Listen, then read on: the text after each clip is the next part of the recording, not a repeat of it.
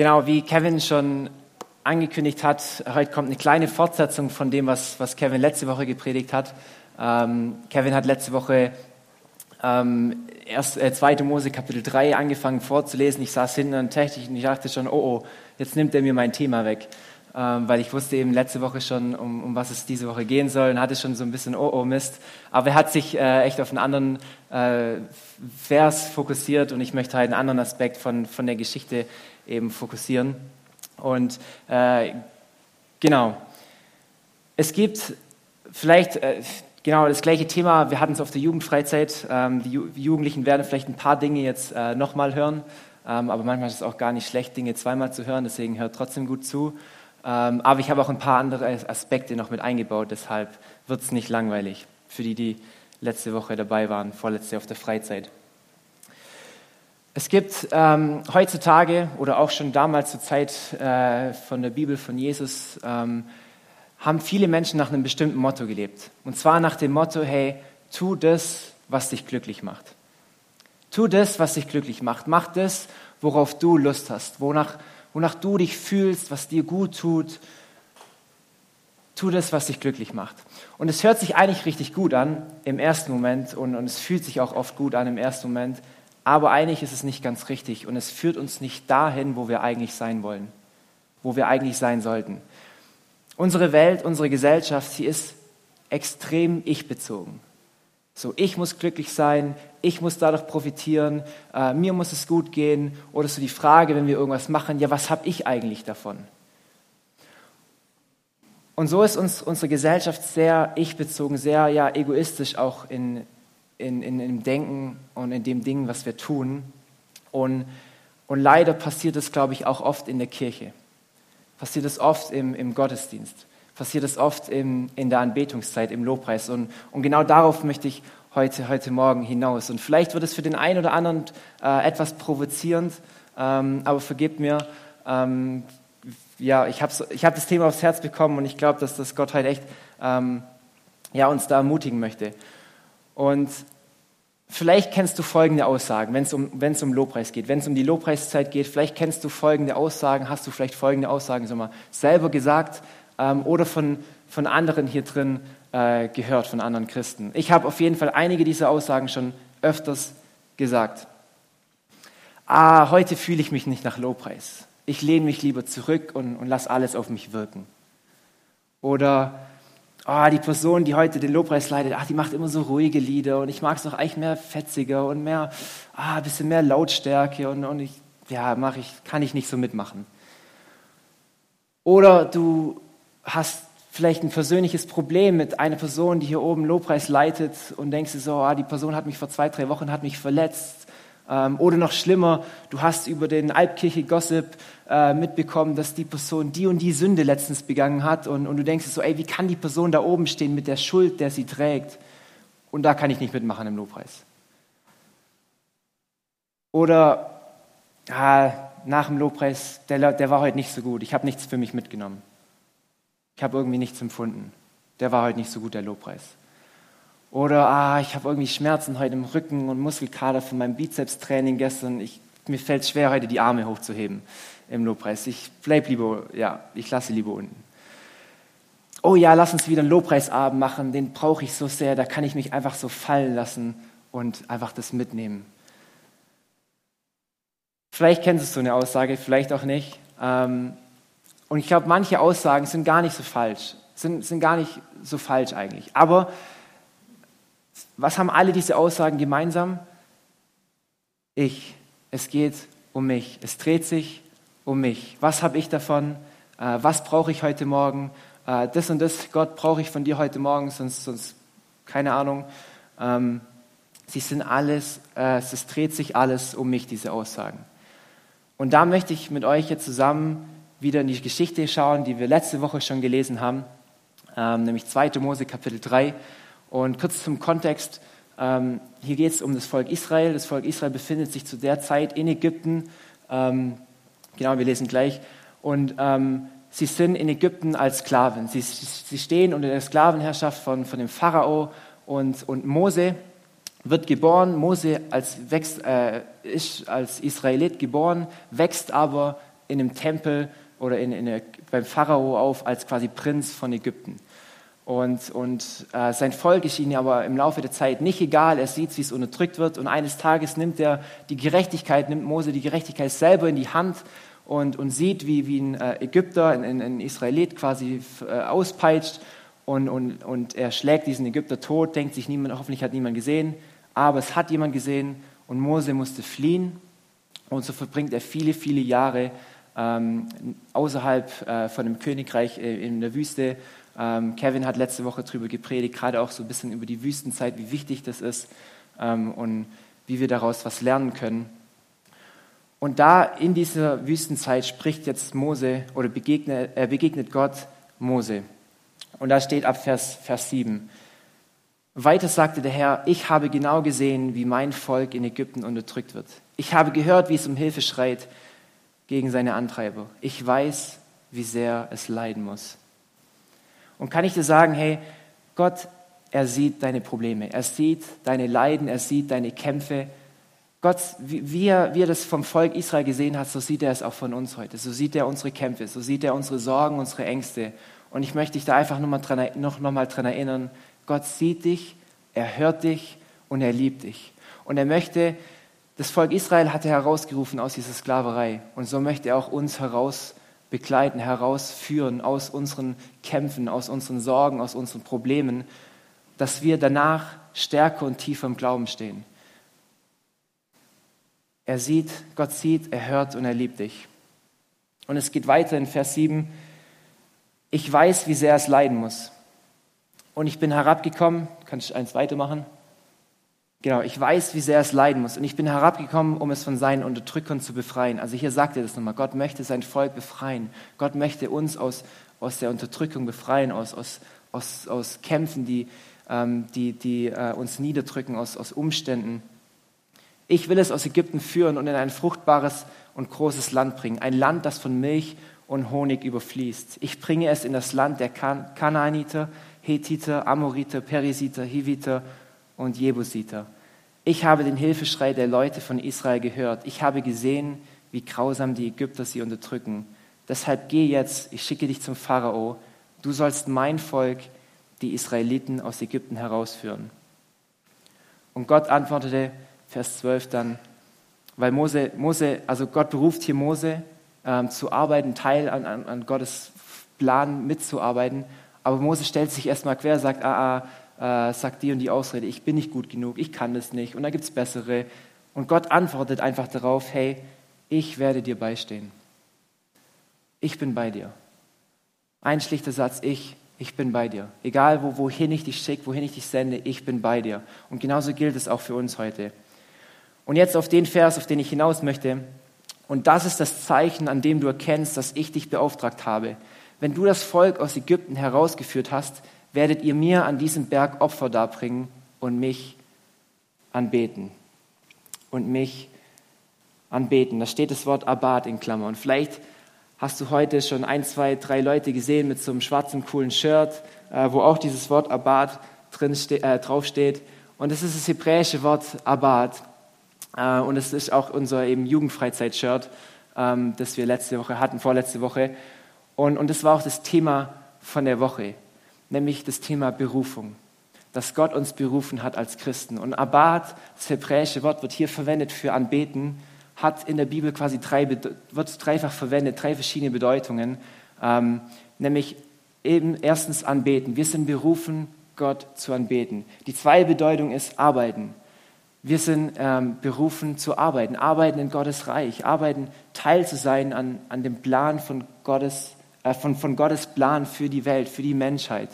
Und der dritte, die dritte Berufung, wir sind berufen zu dienen, einander zu dienen, ähm, in der Gemeinde unseren Mitmenschen, unseren Nachbarn zu dienen, den anderen höher zu stellen als uns ähm, selbst. Aber heute möchte ich ähm, auf, das, auf die Anbetung raus. Und ich glaube, dass Anbetung unsere höchste Berufung von den drei ist. Du und ich, wir sind geschaffen, Gott zu anbeten. Das war sein Plan von Anfang an. Wir hören es hier ganz klar aus, ähm, aus, aus, dem Vers 12. Ähm, so Gott, hey, Gott sagt zu Mose, hey, wenn du das Volk, wenn ich das Volk herausgeführt hast, dann, werdet ihr, dann, dann sollt ihr mich anbeten. Dann ist eure Berufung, mich zu anbeten. Und er gibt ganz viele Gesetze und so, wie, wie, wie, wie das alles funktioniert. Aber wir lesen es auch zum Beispiel äh, in dem Psalm 148 bis 150, den letzten drei Psalmen. Ähm, wenn du möchtest, für all die Schüler oder all die Nichtschüler äh, gebe ich dir gerne eine kleine Hausaufgabe für daheim mit, wenn du heute Mittag daheim bist oder heute Abend, wenn du ein bisschen Zeit findest, dann lese doch mal die letzten drei Psalme durch. Keine Sorge, es ist kein Psalm 119, der über sieben Seiten geht. Ähm, es sind drei kurze Psalme. Ähm, das, und, und, dann achte mal drauf, hey, welchen Wert findet Anbetung, welchen Wert findet Lobpreis in diesen drei Psalmen? Welchem Wert wird dem zugesprochen? Aber auch als, als ähm, Jesus gefragt wird, hey, wie sollen wir beten? Und Jesus gibt den Leuten damals das Vaterunser. Und wie fängt Vaterunser an? Vaterunser im Himmel, geheiligt werde dein Name. Geheiligt werde dein Name. Dein Name ist heilig. Du bist heilig, Gott. Und, und wir erheben deinen Namen. Wir preisen deinen Namen. Vater unser im Himmel. Du bist im Himmel. Du sitzt auf dem Thron. Nichts anderes als Anbetung. Oder als Jesus gefragt wird, hey, welches von all den hunderten Geboten, welches ist das wichtigste Gebot? Und Jesus antwortet, liebe Gott von ganzem Herzen, mit ganzer Hingabe und mit ganzem Verstand. Wenn wir das tun, ist es nichts anderes als Anbetung, als Lobpreis Gott gegenüber. Ja, was ist Anbetung? Anbetung, Anbetung ist, ist Ehre und Hingabe Gott gegenüber auszudrücken. Gott hat uns was gegeben, Gott hat uns auch Ehre gegeben und wir geben ihm diese Ehre zurück. Wir geben dem Ehre, dem, dem alle Ehre gebührt. Wir geben Gott unser Bestes. Nicht, ja, nicht nur für das, was er getan hat, sondern einfach nur für wer er ist, denn er ist heilig und er ist gerecht. Und nicht irgendwie, weil, weil Gott es nötig hat, weil, weil er die Aufmerksamkeit von uns braucht, weil er irgendwie ein egoistischer Gott ist und, und, und, wir, und er einfach ja, unsere Aufmerksamkeit braucht, 24 Stunden sieben, sondern einfach, weil er würdig ist und weil wir es brauchen, weil wir die Anbetung brauchen, weil wir ständig wieder erinnert werden müssen, dass Gott gut ist, dass er gerecht ist, dass er heilig ist, dass er groß ist, dass er allmächtig ist, dass er allgegenwärtig, allwissend, genial, einzigartig, unfassbar, unerklärlich und, und, und, und ist. Wir dürfen ständig erinnert werden, wir müssen erinnert werden, wer er ist. Frage, würden, oder ihr müsst nicht beantworten oder müsst keine Hand heben, aber wer von euch würde sagen, er ist religiös? Wahrscheinlich würden jetzt die wenigsten die Hand heben. Easy so ein bisschen, meinte sie, okay. Ähm, aber wir würden alle eher sagen, hey, wir, wir sind nicht religiös, wir mögen eigentlich gar keine Religion, wir sind in einer Beziehung mit Gott. Und, und weil oft denken wir, ja, Religion ist kompliziert, da gibt es so viele Gesetze und da gibt es Regeln, an die man sich halten muss. Aber Beziehung ist viel einfacher. Beziehung, ähm, da kann ich machen, was ich will. Ähm, Gott hat für, Jesus hat für alles bezahlt, hat mir Freiheit geschenkt. Wir sind frei. Ähm, und, und Beziehung ist einfach viel einfacher. Aber ganz ehrlich, Beziehung ist nicht einfacher als Religion. Eigentlich ist Religion einfacher. Religion habe ich meine klaren Regeln, meine Gesetze und ich sehe, ob ich, ob ich die erfülle oder nicht und kann mich daran orientieren. Beziehung in, in keiner Beziehung kann ich machen, was ich will. Ich glaube, dass wir die Beziehung mit Gott oft mit, mit Ehe vergleichen können. Und in keiner Ehe, ich bin nicht verheiratet, aber all die, die verheiratet sind, oder wenn ihr auch in Beziehung mit einem Freund oder Freundin seid, in keiner Ehe könnt ihr machen, was ihr wollt. Und Ehe ist harte Arbeit. Warum sonst haben, haben wir Rudolf und, und Katrin, die, die jetzt in den nächsten Wochen äh, Eheabende anbieten, was ich richtig stark finde, um, um Ehen zu stärken, zu ermutigen, aufzubauen. Warum sonst gibt es tausend und ein Bücher über Ehetipps, über Eheberatung? Warum kann man Eheberater suchen? Warum gibt es so viele Scheidungen? Weil Ehe harte Arbeit ist, oder? Nicht immer, Gott sei Dank, oder ich hoffe. Aber es ist nicht einfach nicht immer so einfach. In keiner Beziehung kann ich mich so verhalten, wie ich will. Ehe heißt auch Opfer einbringen, heißt es Wohl des anderen höher zu stellen als sein eigenes, heißt den anderen mehr zu achten vielleicht als sich selbst. Beziehungen haben gewisse Regeln und an die muss man sich halten.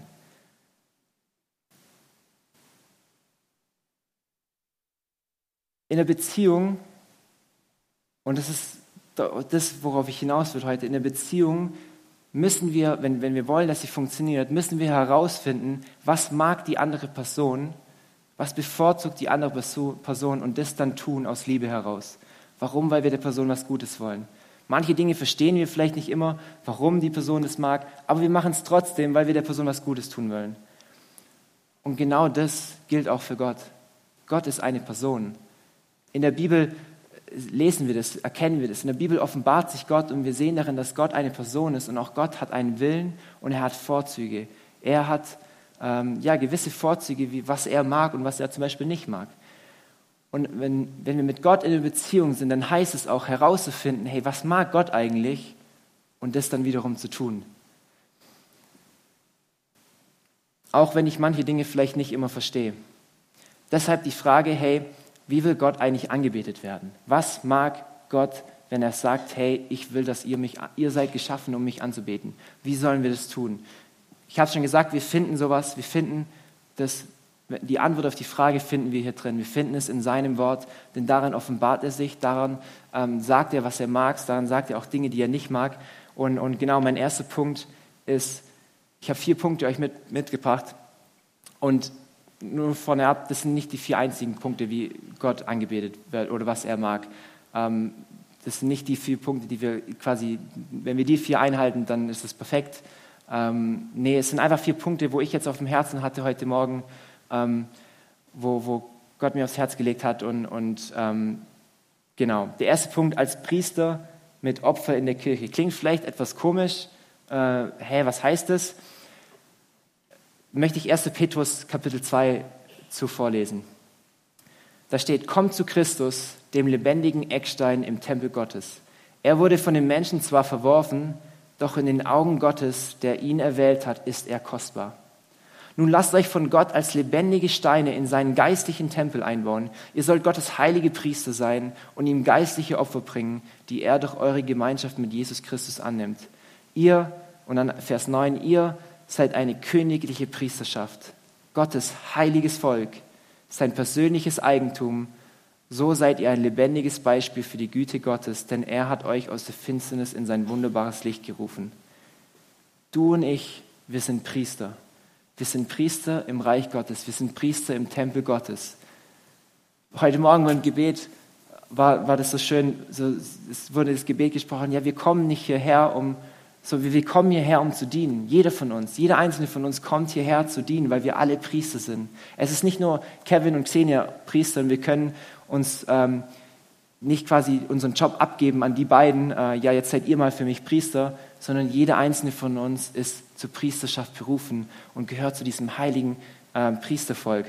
Und wir gemeinsam, wir sind der Tempel Gottes. Hier steht drin, ähm, lasst euch als lebendige Steine, also bildlich ausgedrückt, lasst euch als lebendige Steine in diesen Tempel einbauen. Jesus Christus ist der Eckstein und wir sind die anderen lebendigen Steine, die diese Mauer, dieses, ähm, dieses Gebäude quasi aufziehen.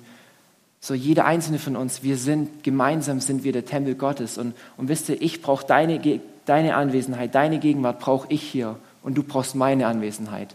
Weil ohne meine Anwesenheit, ohne deine Anwesenheit wären wir unvollständig. Wäre, dieses, wäre dieser Tempel nicht, nicht vollständig. Und jeder spielt einen Part, jeder spielt eine wichtige Rolle. Ähm, egal, ob du vielleicht hier oben stehst oder ob du im Hintergrund Bistro machst oder, oder das, das Gemeindehaus putzt. Hey, jeder spielt eine unfassbar wichtige Rolle. Und wenn du fehlst, dann, dann, dann, dann sind wir unvollständig. Und wir sind berufen, dieser Tempel Gottes zu sein. Dieser Leib Christi, die Gemeinde Jesu.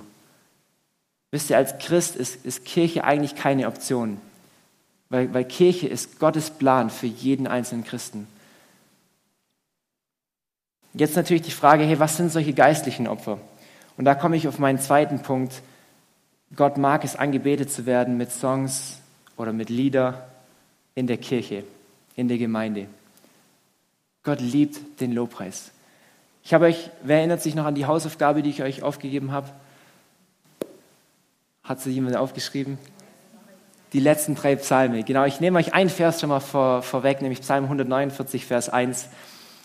Da steht, Halleluja, preist den Herrn, singt dem Herrn ein neues Lied, preist ihn, wenn ihr zusammenkommt, alle, die, die ihr zu ihm haltet. Hey, wenn ihr zusammenkommt, dann preist den Herrn. preist ihn mit Liedern, singt ihm, singt ihm ein neues Lied. Und, und wenn ihr die Psalme, die anderen zwei Psalme oder den ganzen Psalm noch lest, dann seht ihr, hey, was für Musik und was für was Lieder für eine Wichtigkeit auch, auch hat bei Gott.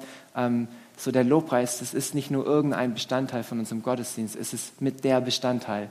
Und er gehört dazu. Wir sind berufen, zusammenzukommen und Gott anzubeten mit Liedern, mit, mit Lobpreis, mit, mit Instrumenten, mit Gesang. Ja, wir sind berufen, hier in der Kirche zu sein und, und Gott die Ehre zu geben. Denn, denn wo, der Herr sagt ja, er, er wohnt im Lobpreis seines Volkes. So, wenn, wenn wir zusammenkommen, wenn wir eins werden und Gott gemeinsam anbeten, egal was unsere Umstände gerade sagen, egal was unsere Gefühle, unsere Emotionen gerade sagen in uns, wenn wir eins werden, dann, dann ist Gottes Gegenwart da. Dann ist sein Geist mitten unter uns und, und dann, dann, dann kommt er und, und, und berührt uns und wir dürfen ihn da erleben. Psalm 141 ist ein Psalm von David.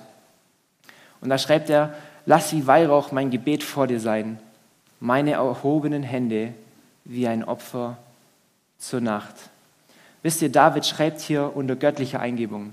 Jesus bestätigt es, ähm, in Matthäus 22, Vers 43 kannst du das nachlesen, ähm, bestätigt, dass David äh, unter göttlicher Eingebung ähm, geschrieben diese Psalme verfasst hat. Ähm, und David schreibt hier, beides hat eine, eine wichtige Bedeutung, aber ich möchte auf den zweiten Aspekt, meine erhobenen Hände wie ein Opfer zur Nacht. David, damals war es noch ähm, normal oder quasi was, was hat man Opfer, Speiseopfer, Tieropfer Gott gebracht ähm, für das Schuld seiner Sünden. Ähm, das müssen wir nicht mehr tun, weil Jesus als einmaliges Opfer für, für all unsere Schuld ähm, gestorben ist und das, Blut wurde für, das heilige, heilige Blut von Jesus wurde vergossen. Ähm, aber, aber wie wir gehört haben, Gott beruft uns noch geistliche Opfer zu bringen. Und, und, und, und so ist ähm, so, so vergleicht er hier meine erhobenen Hände wie ein Opfer zur Nacht. Wisst ihr, das Interessante ist, dass das hebräische Wort für Hand ist das Wort Yad. Äh, Y-A-D, Yad. Und es, ein anderes hebräisches Wort für Preisen, für Lobpreis, ist das Wort Yada. Was, was wörtlich übersetzt heißt eigentlich erhobene Hände oder, oder winkende Hände. Ähm, und, und im hebräischen Denken war, war erhebende Hände Teil vom Lobpreis. Und deswegen ist mein dritter Punkt heute Morgen, hey, Gott liebt Hände. So, keiner, ja, niemand hat es uns irgendwie beigebracht, die Hände zu heben beim, beim Lobpreis. So, vielleicht hast du dich schon mal gefragt, ja, warum machen das manche, warum heben die die Hände ähm, beim Lobpreis? Weil, weil, weil Gott es mag, weil, weil Gott Gefallen daran hat, wenn, wenn, wenn wir auch ähm, unserem Lobpreis, der in uns steckt, auch äußerlich irgendwie ähm, Ausdruck geben und, und, ihm die Hände heben, offene Hände zum, zum hey Gott, hier, ich lege dir alles hin, ähm, was, was so, so, symbolisch, ich, ich gebe dir das, was ich habe, ähm, ich drück's dir aus mit meinem Körper. So erlebt es, ähm, wenn wir ihn mit, mit unseren Händen ehren. Vielleicht kennt ihr die Geschichte aus, aus 2. Mose Kapitel 17. Ähm, da, da kämpft das Volk Israel gegen die Amalekiter und, und Mose steht quasi so auf dem Hügel und, und, und blickt irgendwie so das Schlachtfeld und, und, und, und Mose, das steht einfach drin, Mose hebt die Hände und während er die Hände hebt, ähm, hat das Volk, Israel, äh, das Volk Israel die Überhand. Und sobald er die Hände runternimmt, ist andersrum wieder, gewinnen die Amalekiter. Und, und so steht dann drin, dass das dann Aaron, also Mose wird anscheinend langsam müde, habt, könnt ihr mal ausprobieren, wie lange ihr eure Hände hebt. Das ist schon drei, vier Minuten, dann wird es schon grenzwertig. Ähm, und dann kommen Mo, äh, Aaron und Hur zu Hilfe, setzen Mose auf einen Stein, dass er weiter unten ist, und, und einer links, einer rechts und heben seine Hände bis zum Sonnenuntergang steht drin und dann haben sie den Sieg errungen. So einfach interessant. So, es wird nicht erklärt, warum, äh, die jetzt, warum Gott jetzt gesagt hat, wenn du deine Hände hebst, dann, dann gewinnst du. Es steht, also steht auch nicht drin, dass er das sagt, ähm, ja, finde ich mega interessant so und, und es bestätigt einfach so, dass hey, Hände haben eine Bedeutung. Und Gott mag, hat Gefallen daran, wenn, wenn wir unsere Hände im Lobpreis auch, auch hin und wieder hochheben ähm, oder ihnen zum Ausdruck ähm, geben. Aber Lobpreis ist mehr als nur Lieder. Lobpreis ist mehr als nur Lieder zusammen zu singen hier im Gottesdienst. Ähm, Anbetung ist, ist eine Art, wie wir leben. Und da möchte ich jetzt noch einen letzten Punkt ansprechen. Und es gibt viele Punkte in unserem Alltag, eben wie wir Anbetung leben.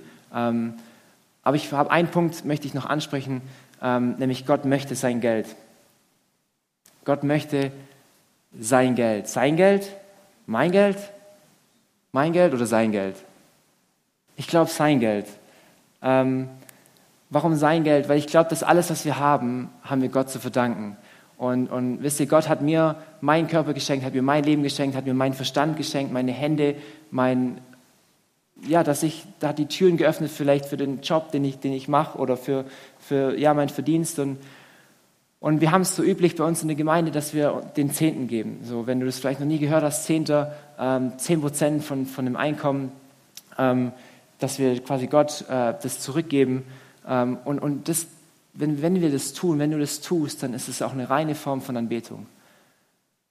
Ich zum Beispiel, ich, ich, ähm, ich habe keinen Dauerauftrag. Ich weiß, viele, viele haben einen Dauerauftrag und das finde ich richtig gut.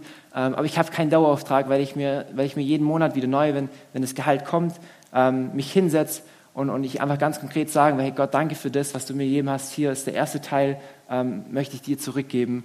Ähm, und, und, und praktiziere quasi so eine kleine einfach Anbetung ähm, aus oder, oder Lobpreis so in dem Sinne, so, wo ich ganz konkret einfach aber musst du natürlich nicht machen. Du kannst vielleicht auch eine Erinnerung setzen, wo du einfach dafür betest. Aber weil ich glaube, weil wir das manchmal irgendwie vielleicht vergessen, der Dauerauftrag, der läuft halt jeden Monat und, und, und ruft es in Erinnerung so, was, was du auch, wenn du das tust, was du damit machst, weil du setzt Gott an erste Stelle und es ist wichtig, uns ähm, da vielleicht immer wieder dran zu erinnern, hey, wir möchten dich an erste Stelle setzen, Gott, auch ganz konkret.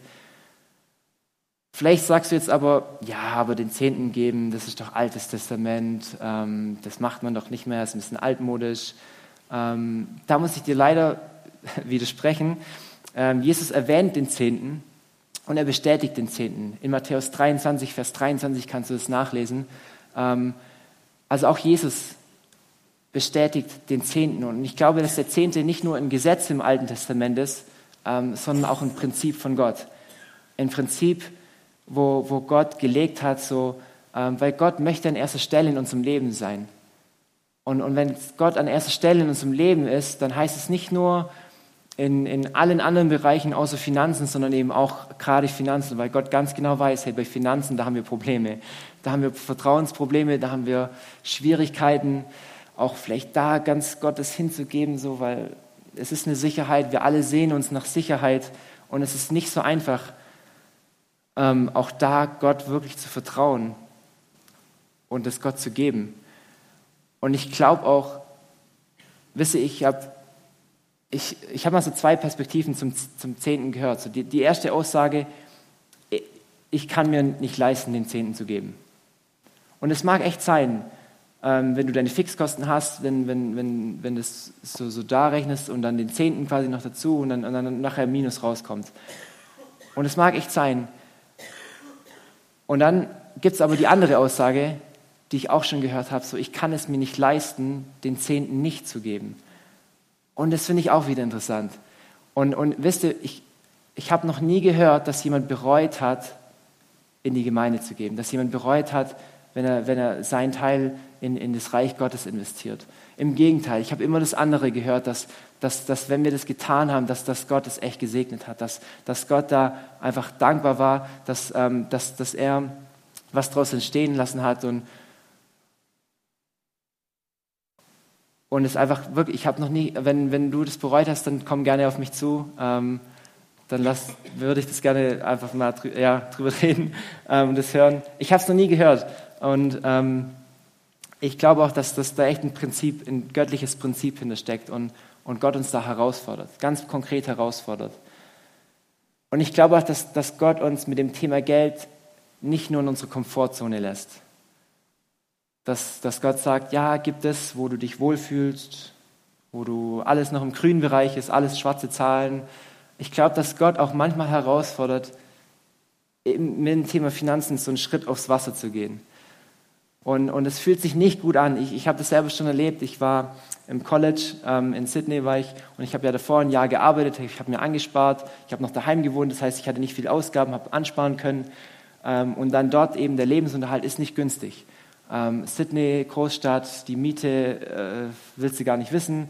Ähm, und äh, Nahrungsmittel ist jetzt auch nicht günstiger oder gar, ja, eher ein bisschen teurer. Und das Studium hat auch gekostet. Und, und da war das dann in den ersten zwei Monaten so. Und ich hatte, ich habe schon gearbeitet, aber es war kein ähm, fester Job. Ich ich habe mit dem, ich habe einen Fahrer gekauft und habe Essen ausgeliefert, ähm, quasi in Restaurants Essen abgeholt und dann zu den Leuten nach Hause gebracht. So Uber Eats, vielleicht kennt es, gibt es in Deutschland noch nicht oder mittlerweile vielleicht schon.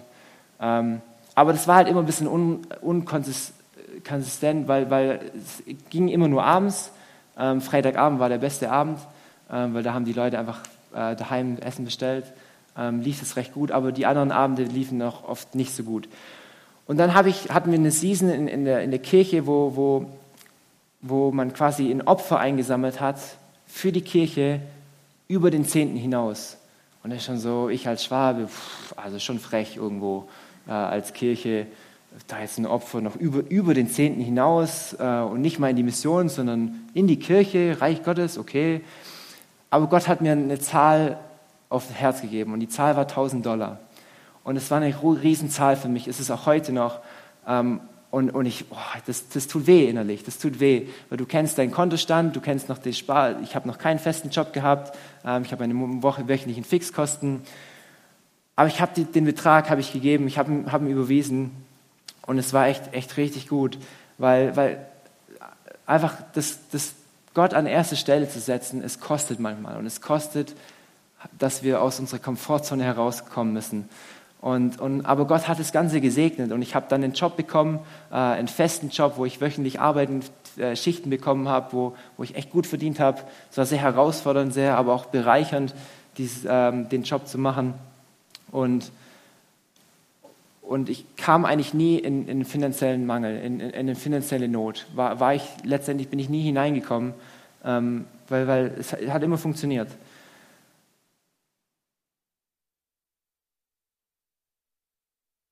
Ich glaube, wenn wir Gott an erste Stelle setzen, dann kommen wir auf lange Sicht nie zu kurz. Vielleicht mag es einen Anschein haben, dass wir vielleicht am Anfang kurz zu kurz kommen, dass es sich so anfühlt, oh, jetzt muss ich mich einschränken, jetzt muss ich darauf verzichten, so. Aber auf lange Sicht, wenn wir Gott an erste Stelle setzen, kommen wir nicht zu kurz. Das sollte nicht unser Fokus sein. Ähm, der Segen, den Gott verspricht, sollte nicht unser Fokus sein, dass wir Dinge tun. So, ich gebe meinen Zehnten, weil ich gesegnet sein will. Das passiert automatisch und Gott kennt unser Herz. Aber ich, äh, ich gebe das oder ich diene hier, ich gebe meine Zeit oder ich gebe mein Leben dir, Gott, nicht, weil ich gesegnet sein möchte, sondern weil ich dir dankbar bin für das, was du mir schon gegeben hast und weil du heilig bist und gerecht bist und würdig bist.